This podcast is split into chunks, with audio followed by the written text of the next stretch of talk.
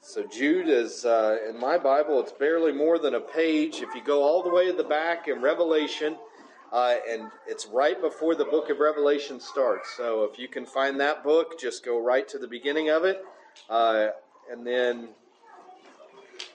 it's past First, Second Peter, and one, two, three John. It's after that, but those aren't as big. But uh, the book of Jude, small book in the New Testament.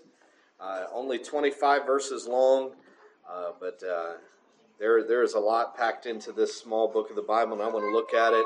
Uh, I was looking down through my notes, and uh, and I preached a message from Jude in 2018.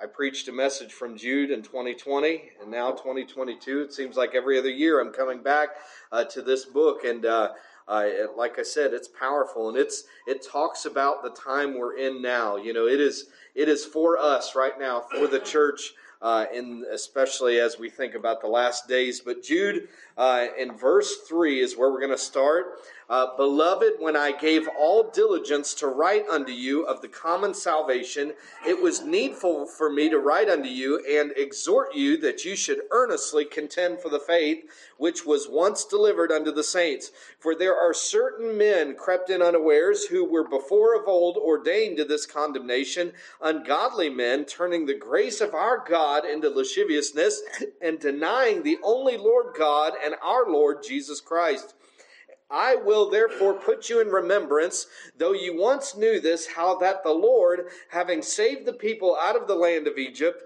afterward destroyed them that believed not. And the angels which kept not their first estate, but left their own habitation, he hath reserved in everlasting chains under darkness, under the judgment of that of the great day even as Sodom and Gomorrah and the cities about them in like manner, giving themselves over to fornication and going after strange flesh, are set forth for an example, suffering the vengeance of eternal fire. Let's go to the Lord in prayer. Dear Heavenly Father, we thank you for your word today. We thank you for its truth. And Lord, I pray that you'd use me today. Lord, fill me with the unction of the Holy Spirit. Open up our hearts and our ears uh, to what your word has for us. If any are lost, I pray they'd get saved. Any uh, that don't know, Lord, I pray that they would get it settled today. Lord, help us to learn from your word. Draw us closer to you and help us to be obedient. In Jesus' name we pray and amen. Amen. So, the small book. Uh, Jude was the brother of James, and both James and Jude were half brothers of Jesus Christ. But instead of calling themselves that, they both call themselves uh, if you look at verse 1, they call themselves servants of Jesus Christ. So even though they were related to him, they called themselves a servant.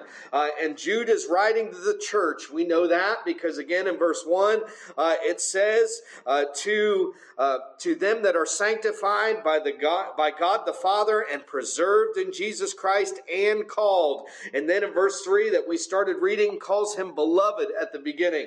And I'm here to tell you, if you are saved today, if you are saved because because of you called on Jesus Christ for forgiveness of sins, if you're saved and a Christian uh, because you trusted uh, in what Jesus did on the cross, his finished work uh, for the forgiveness of sins, then that means you are sanctified. That's what he called them first. That means you're set apart. You, you are different, praise God, uh, than this world. Uh, you're not only that, but he called the church preserved. Hey, no man can take away your salvation, praise God. No one's stealing it from you. We are preserved in Jesus Christ, and we are called. Uh, just like Jesus uh, did the drawing, the Holy Spirit drew us and convicted us uh, before we were saved. He has also called us uh, into a specific plan that He has for each one of our lives. Aren't you glad that we're sanctified, we're preserved, and we're called? Uh, I'm telling you what, if you're saved, you're all three of those things and more. Uh, but in verse 3, you see that Jude initially, he's going to write,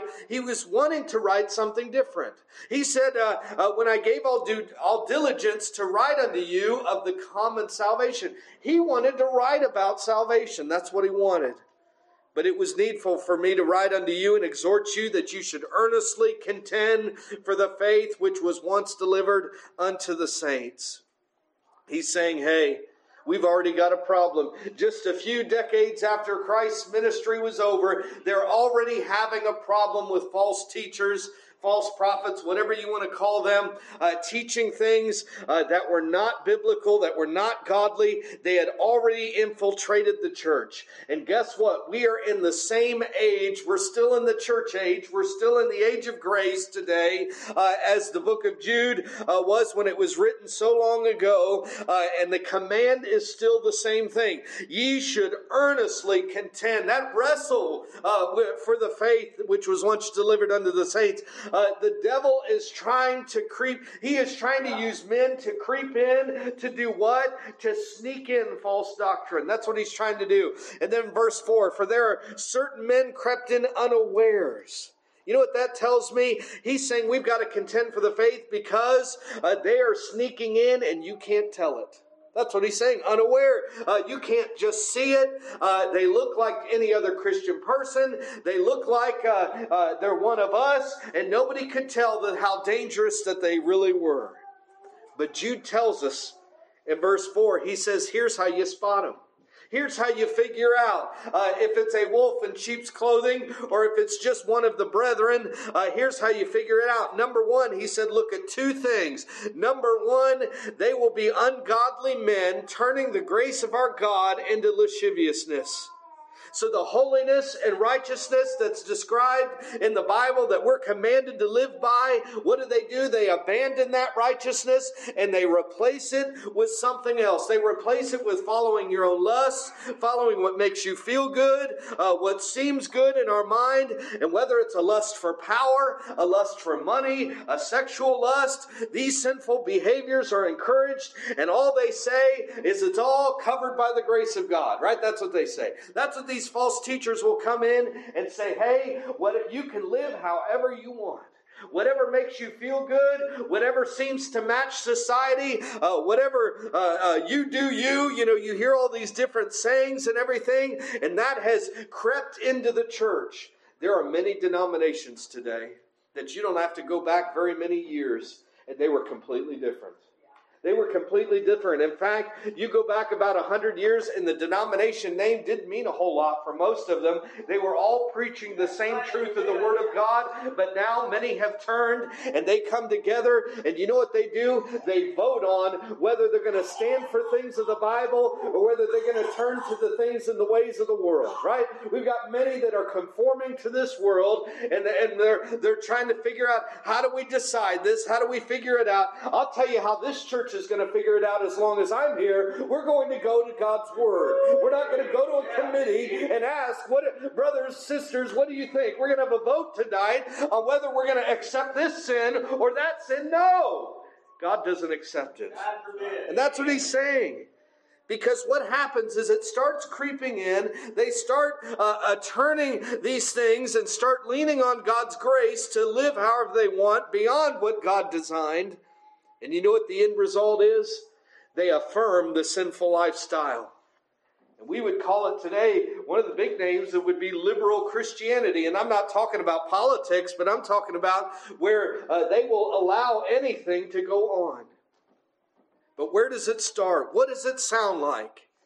I was doing some research and I found a couple things. This is See, they won't come right in and say, We're going to be sinful, right? They're going to creep in unaware and they're going to be deceptive. So here's some lines that I found that you might hear from these certain men that would creep in unaware. And here's the thing you're thinking, Mike, uh, I don't think they're going to come in and sit among us. And you're probably right. They're, they're probably not going to come right in here and try to turn this church upside down. But I tell you what they will do they'll get online. They'll get on YouTube. They'll get on Instagram and different places like that and give you little sound bites and different things and try to convince you of their ways. Here are some of the things I, I found. How about this? We're all on a spiritual journey together trying to figure things out. Have you heard something like that? That's dangerous because they're not on a spiritual journey looking unto Jesus, the author and finisher of our faith. They're on a spiritual journey of figuring out what they want to believe. Right? How about this one? God's love is unconditional. They'll say that. We are thinking, well, Mike, it is. His, his, he died for us when there was, Jesus died on the cross for us when there was nothing for us to give, and that is correct. But then they'll take it even further and say, God loves even sin. That's not true. But that's how it starts. How about this one? God's creation shows diversity. Well, that's a buzzword today, isn't it? Diversity, right? He created a diverse groups of people. Uh, so obviously, God loves diversity. Now, what's that lead to? The world's uh, definition of diversity, right? Everything uh, is okay, whatever's. And then here's another one we celebrate everybody, right? Have you heard these things? Yeah. It's creeping in, and it's crept in. But here's the thing these ones, maybe you follow them online. If you start to hear that stuff, you've got to turn it off. You've got to unfollow. You've got to move on to someone else. To, uh, because here's the thing here's where they get to. They get to the point where all judgment is removed. Because that's what you have to do. You abandon what God says is right is wrong, uh, is right or wrong, and because of that, you're saying that God will never judge right or wrong. Everything is affirmed, and everything is viewed as positive. That's the end result. And here's the thing we are on a spiritual journey together. It, uh, we were saved uh, from different sins and different lifestyles, uh, and and you know they say that they're trying to figure everything out as if there's no authoritative guide to lead us in our Christian lives, as if there's no Bible. But let's look at what Jesus said. Matthew 7 13. Enter ye into the strait gate, for wide is the gate, and broad is the way that leadeth to destruction, and many there be which go thereat. Because strait is the gate, and narrow is the way which leadeth unto life, and few there be that find it. Beware of false prophets which come in you in sheep's clothing, but inwardly they are ravening wolves. Jesus Christ Himself. Don't let them say that Jesus doesn't care how you live. He cares how you live. In fact, He said that broad way that many are in, he, what did He say? It's a wide, broad way. What does that mean? There's all kinds of lanes in that, right? Just like a big uh, highway where you can pick the all, all sorts of lanes and then it starts to divide up and go different directions. That's the way this world is. And he's saying, hey, every one of those lanes leads to the same place. That's hell. Right? That's destruction. And that's unfortunate. He said, straight and narrow is the way that leads unto life. How narrow is it? It's as narrow as this Bible is. Right? Jesus cares. You know what spiritual journey he wants you to be on? One of sanctification after you're saved. What's that mean? Uh, and, and we believe that uh, once you're saved, you don't instantly turn into a perfect person. I wish we did, but we don't. But you know what happens? We turn into a new creature that starts being more like Christ every day, right?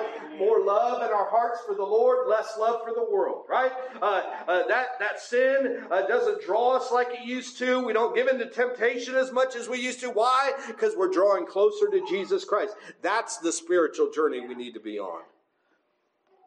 What else did I say? God's love is unconditional. We're going to go back to Jesus again. John 14, 23. Jesus answered and said unto them, If a man love me, he will keep my words, and my Father will love him, and he will come unto him and make our abode with him. You know what Jesus said true love is? True love comes from righteousness and obedience, right? This world does not love somebody that affirms sinful behavior. I'm going to use that word a lot because this world loves this word, right? If I say your sinful life is okay, if I affirm that, then all the destruction that comes with that is on me, right? If I say it's okay to live however you want, we know from the Bible, we know a lot of us know from firsthand that sin is destructive, right? It harms you. It harms your mind. It harms your body. It hurts your family and friends around you. And we look at certain things, and this world accepts certain sins. You ever notice that? It doesn't accept other ones. Right? They'll look at the person that's strewn out in drugs and is so far gone and lost everything. They'll look down at that. Yet they'll, they'll look at other sin and say, that's good. They're both just as destructive. Why? Because they all lead to death. Sin always leads to death. True love, you know where it comes from? Jesus Christ dying on the cross for sinners, right? That's true love. When we weren't worth anything, but while we were yet sinners, Christ died for us. We didn't have anything to give to Him. Guess what? We still don't have any good thing to give to Him. He died for us. That's the love. And He says, I did that for you. if you want to show you love me, you keep my commandments. Right? You know what he's saying? Don't say you love me and don't keep them. Right? Don't be a hypocrite. Show me you love me. What about this? God's creation shows diversity. We'll go back to Jesus, Mark 10 6. But from the beginning of the creation, God made them male and female, period. For this cause shall a man leave his father and mother and cleave to his wife. Right? I don't see a whole list of genders there. I see two. And in fact, then he talks about marriage after that, and he doesn't say spouse. He says, For this cause shall a man that had a father and mother, right? Because that's the only way you're coming into this earth, by the way. A man shall leave them and cleave to his wife. Makes it pretty clear right there. Jesus said that, right? Because some of them say, well, Jesus never talked about homosexuality. I'll tell you what he did talk about. He said there's two genders, and he said this is the way of marriage, and that's it. Right. So you can take from it what you want. That's it. Guess what? Fornication is sex outside of marriage. He says this is the only way you can get married, so anything else is wrong. It's that simple. Jesus affirmed creation. He affirmed that there's only two created genders. He affirmed marriage between a man and a woman. He did all of that in two sentences. And we're all born in sin because of Adam. But the new life that comes from salvation, what does that do? It shows that no matter our past, there's a diversity of sinful pasts in this room, right? There's all kinds of, some of us were saved young, some were saved older, some were involved in this, some were involved in that. But guess what? We can all be unified in the fact that He saved us completely when we trusted in Jesus Christ. So, from diversity of sinfulness, we've got unity in Jesus Christ. Praise God. That's the plan. That's the plan. What about this? We celebrate everyone, right? 1 Corinthians 6 9. Know ye not that the unrighteous shall not inherit the kingdom of God? Be not deceived, right? Like the world. Be not deceived, neither fornicators, nor idolaters, nor adulterers, nor effeminate, nor abusers of themselves with mankind, nor thieves, nor covetous, nor drunkards, nor revilers, nor extortioners shall inherit the kingdom of God. And I like this verse. And such were some of you. Mm. But ye are washed but ye are sanctified, but ye are justified in our own name? No, in the name of the Lord Jesus and by the Spirit of our God. Amen. Praise God for that. He lists all those things that'll keep you from heaven. And then he says, but What's he say? And such were some of you, just in case you forgot what your past was. I don't want you, you know what? I, I don't want you to glorify in that past, but I also don't want you to forget it right? I want you to remember what Jesus has brought you from because sometimes I think we get a little prideful and I think we need to remember that it's Jesus that saved us. That's why we're here today. And such were some of you. Oh, but when we came to Jesus, what did he do? He washed our sins away, praise God, and made it. We were filthy and he made us clean. He sanctified us, he set us apart, and he justified us in his name. What's justified mean? Uh, just as if we'd never sinned. Not just that, he takes the sin away. Oh, but He takes the righteousness of Jesus Christ and puts it on our account. We're justified today, praise God, all because of Jesus Christ. But let's go back to Jude chapter, or Jude uh, verse 4. For there are certain men crept in unawares who before of old ordained to this condemnation ungodly men, turning the grace of our God into lasciviousness. We talked about all that. We spent a lot of time. That's one way to spot them. You know the other way to spot them, and they go together. And denying the only Lord God and our Lord Jesus Christ. Do you see that? You want to figure you want to find a false teacher? Look at if they're teaching righteousness and true Bible righteousness and look at how they're dealing with Jesus Christ. That's right. And guess what?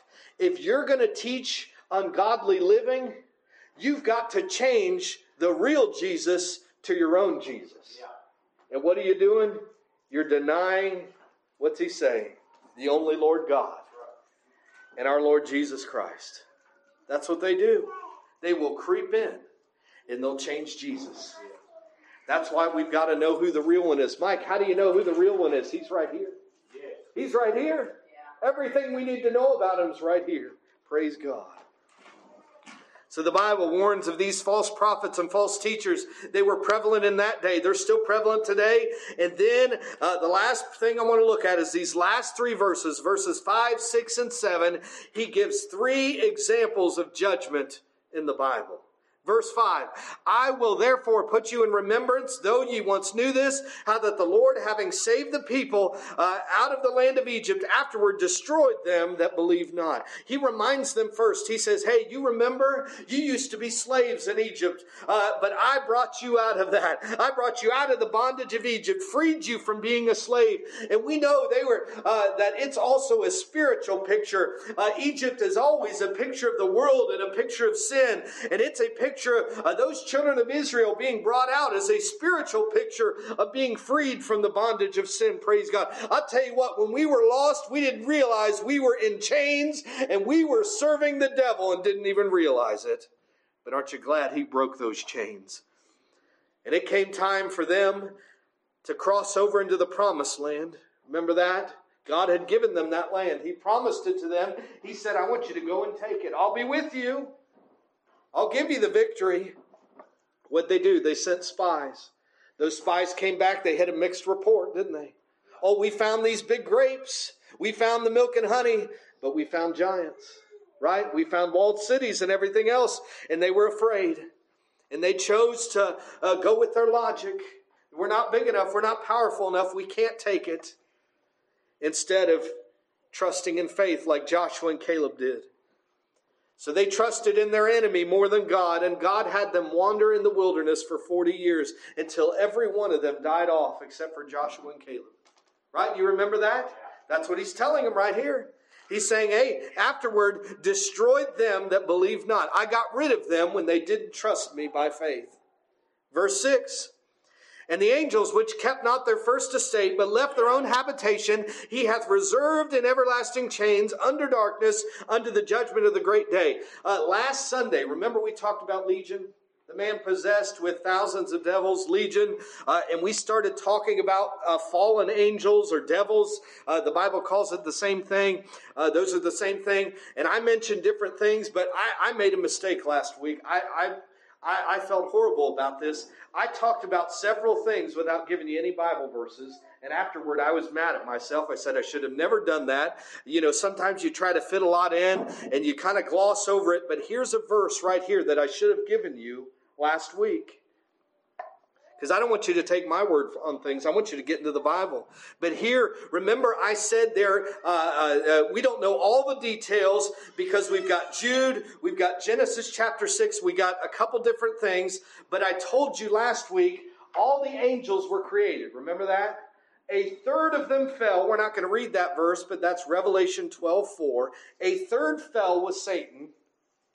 And then there's a small group within the third and people contemplate over what's going on, what they did wrong, and everything else. But that's where Genesis 6 comes in.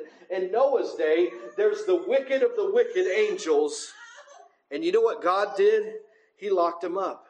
That's what verse 6 is. I told you that, but I didn't give you verse 6. The angels which kept not their first estate, but left their own habitation, he hath reserved in everlasting chains under darkness, under the judgment of the great day. We know not every angel's locked up right? Or who would be left to possess people, right? How, how would they be left to do the devil's work? So these are the worst of the worst in Noah's day. They kept not their first estate. They left. Realize God, just like us, God gave every angel something to do. And that group that went with Satan decided that what God had for them wasn't good enough. Right? And they said, We're going to trust in the devil and they followed him. Isn't that awful? Isn't that ridiculous? It's just as ridiculous when God gives us a plan for our life and we say, I want to follow a different one. Right. Go on to verse 7. He explains right here. Even as Sodom and Gomorrah and the cities after them in like manner, giving themselves over to fornication and going after strange flesh, are set forth for an example, suffering the vengeance of eternal fire. Those angels, and again, people argue about what they did or didn't do, but I'll tell you what, he says, even as Sodom and Gomorrah. So that means they did things sexually that were unnatural. I, am glad the Bible doesn't give us all the details. We don't need them. But he said, just like the men of Sodom and Gomorrah, they are an example of judgment. That's what he said, right? The men of Sodom and Gomorrah, those people in those cities that gave themselves over to all these things, are now suffering the vengeance of eternal fire. Sodom and Gomorrah didn't just, when those hailstones rained down and God destroyed it, they didn't just suffer for that moment when God destroyed it. He says they're in hell today. That's what he says. Right? Everlasting but remember, those angels, those perverted ones in Noah's day, he hath reserved in everlasting chains under darkness under the judgment of that great day. They're locked up waiting for that judgment day. But you know what Jude, I think, is trying to show us in these three verses? He's saying, number one, He's saying those children of Israel that I brought out of Egypt still didn't, those ones that didn't trust me by faith, I got rid of them. Those angels that left and followed the devil and then did whatever they did in Noah's day uh, sexually, I've locked them up and they're going to be judged. And the ones in Sodom and Gomorrah that didn't escape, they're in hell right now. And they're locked up and I'll judge them. You know what he's showing us? God says, I know how to judge. Right? And judgment is coming. So for those certain men that crept in unaware, Right? For those ones that are sneaking in, trying to pervert the gospel, those ones that are trying to show us, tell us that we can live however they want, God is giving those men three examples. He says, hey, if I judge those three, I will judge you too. Right. And that's scary. You know what that tells me? I don't want to preach something that's not true. Yeah. I don't care if people don't want to hear it. Right. I don't care if it goes against the popular opinion. I don't care if it costs me things. Why? Because I would rather offend somebody here than face God, the wrath of God, because I led people astray. Right? I don't want to.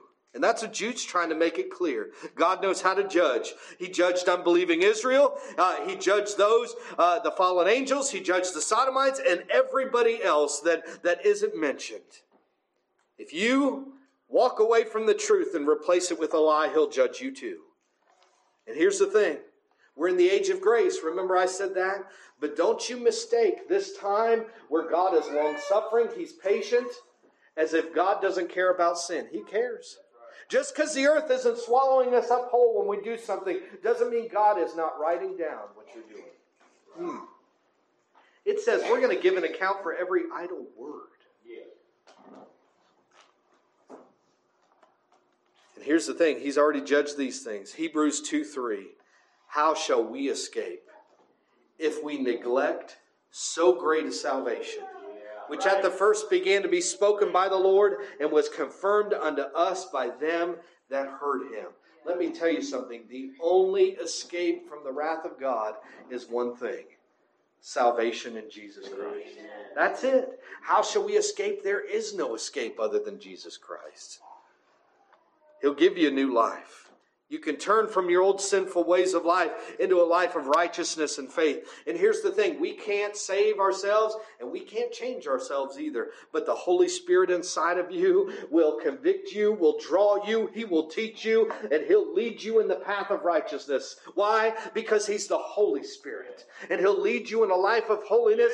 Now, granted, I say it many, many times. Uh, I would be closer to God, I would be more righteous if it wasn't for me getting in the way. But I'm glad that God God is long suffering. I'm glad that He loves me. I'm glad that He's patient with me. And I'm glad that He saved me in spite of all the times that I've let Him down. And I will let Him down. But guess what? Uh, he wants me to get closer to Him. Yeah. He doesn't want me to ex- excuse sin, He wants me to deal with sin. Yeah. You know what He wants us to do?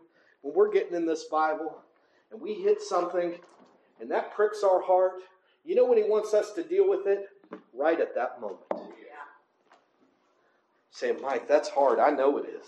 But you know what I find myself having to do if I want to be successful is I start praying right then. Say, God, if I wait another second, I'm going to give an excuse for myself. If I wait another minute, I'm going to forget about it. God, help me deal with this now. Amen. That's what He wants us to do. And then what? We got men trying to creep in unaware with their false doctrine. Let's go down. Go down to verse 20 in Jude. But ye, beloved, talking to us again, building up yourselves in the most holy faith, and praying in the Holy Ghost, keep yourselves in the love of God, looking for the mercy of our Lord Jesus Christ unto eternal life, and of some have compassion, making a difference. Here's the other group. And others saved with fear, pulling them out of the fire, hating even the garment spotted by the flesh. What's he saying? You build yourself up in faith, you get rooted and grounded in Jesus Christ, you get in that Bible, and then there will come along two groups of people. Both are sinners. There's a group where you can love on them and show them the truth, and through compassion and love and the truth, they'll come to Jesus Christ. Others you have to scare to death. That's what he says. You have to give them a little fear. Say, hey, hell's real. But he said, either way, you know how you give them that truth? You live righteously first. You give them the truth first. And guess what? This world needs to hear the truth. Right? Draw close to God. Look unto Jesus. Walk by faith. Tell people about the truth and about their sin, and then tell them about Jesus Christ. Because affirming sin only does one thing it'll cause Sodom and Gomorrah to be repeated. Right? 2 Peter 2 8. Remember, Lot lived in the middle of Sodom and Gomorrah. He lived there. He knew the truth about their sinful lifestyle. Peter tells us because it vexed his righteous soul from day to day with their unlawful deeds. He knew what they were doing, he saw what they were doing, and it vexed him. But that's all he ever did. Lot never told Sodom the truth. He never told him that it was wrong. He never told him he was saved. He never shared anything around. He never told him about God and faith in God. Uh, he didn't do any of that with his friends, and he didn't even do that with his family. Because when they went to go, when he went to go tell his sons-in-law, they laughed at him. Remember? And they kept on doing what they wanted to do. And his wife later on turns back and looks back. Right? He had nothing at the end. And guess what? Lot was saved. Right? That's what the Bible says. It's hard to believe, but he was saved. But all those around him, where are they at? They're in eternal fire today. That's what Jude tells us, right? Suffering the vengeance of eternal fire. Because Lot decided he didn't like it in his heart, but he never told anybody. You know what he was doing? He affirmed it. Yeah. Even with his silence, he said it's okay. We can't do that today. And you know what's sad? There are churches on their website. You Google this open and affirming. And what that means is they will allow you, no matter what your lifestyle, not only to come in, but you can lead the church. You can be a member, you can lead it, you can do all those things. And here's how we're going to be we're going to be open. You can come in. I don't care what your sin is, you can come in here and hear the gospel. But we're not affirming it. We're not affirming any of it. That's right. Because Jesus never did. Amen. He died for sin to set us free. I'm going to ask everyone to stand.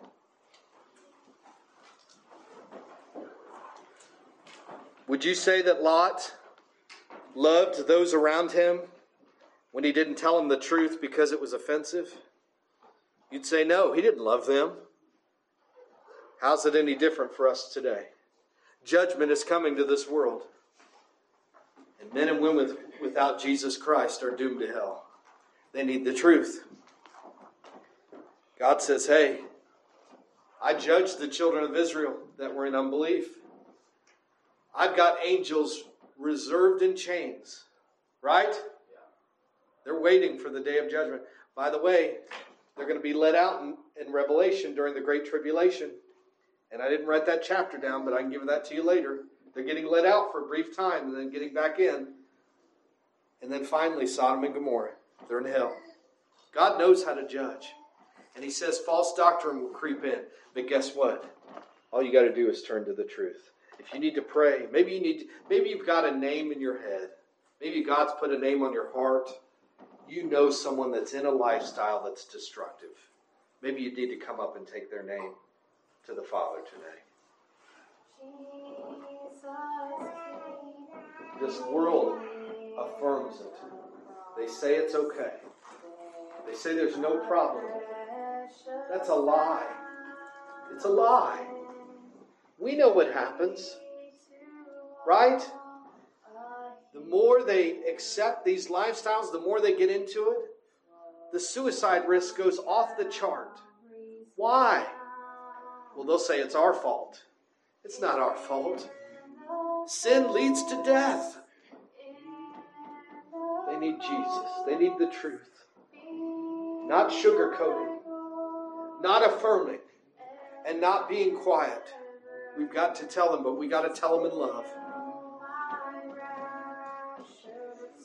There's a day's coming where they will stand before Jesus Christ. And I believe there will be a crowd. Remember the crowd that's going to say, Lord, Lord, didn't we do all these wonderful things in your name? Didn't we build this great church? Did we do all these things? And he's going to say, Yeah, but I never knew you. Depart from me, you worker of iniquity. That group is diverse. The ones that say they did things in Jesus' name, but in all reality they missed it. They didn't come to him through the cross. They weren't saved the way the Bible says. It's sad, but it's the truth. I want revival today, don't you? We talked about Stephen in Sunday school. What did he do? He gave them the truth, even though it offended them, and they got so mad at him the rocks started flying. But what happened with Stephen? He looked up and he said, I see the heavens open, and I see Jesus standing at the right hand of God. What did he say? He told that same Jesus, he said, Jesus, receive my spirit. Right after that, he kneels down and says, Lord, he cried out loudly. He said, Lord, lay not this sin to their charge. Yeah. Guess what? Stephen gave him the truth. And who was standing there consenting unto all of it? Saul, who would later be Paul. Right? He saw the truth. And he never forgot that. But all it did was drive him to serve Jesus Christ. What a blessing. Let's pray. Dear Heavenly Father, we thank you for your word today. Thank you for its truth, Lord. I thank you for this group of people that loves you. We're just trying to draw closer to you. We're trying to walk by faith. And Lord, I thank you for all of that. Lord, I pray that, uh, Lord, uh, help us to remember these names, not just pray for them this morning, but to continue to call their name out to you. Lord, we want to see people in these destructive, sinful lifestyles turn, repent, and come to you all uh, so you could get the the glory, and so they can be an example of the power of salvation. Lord, we thank you for all things. In Jesus' name we pray, and amen.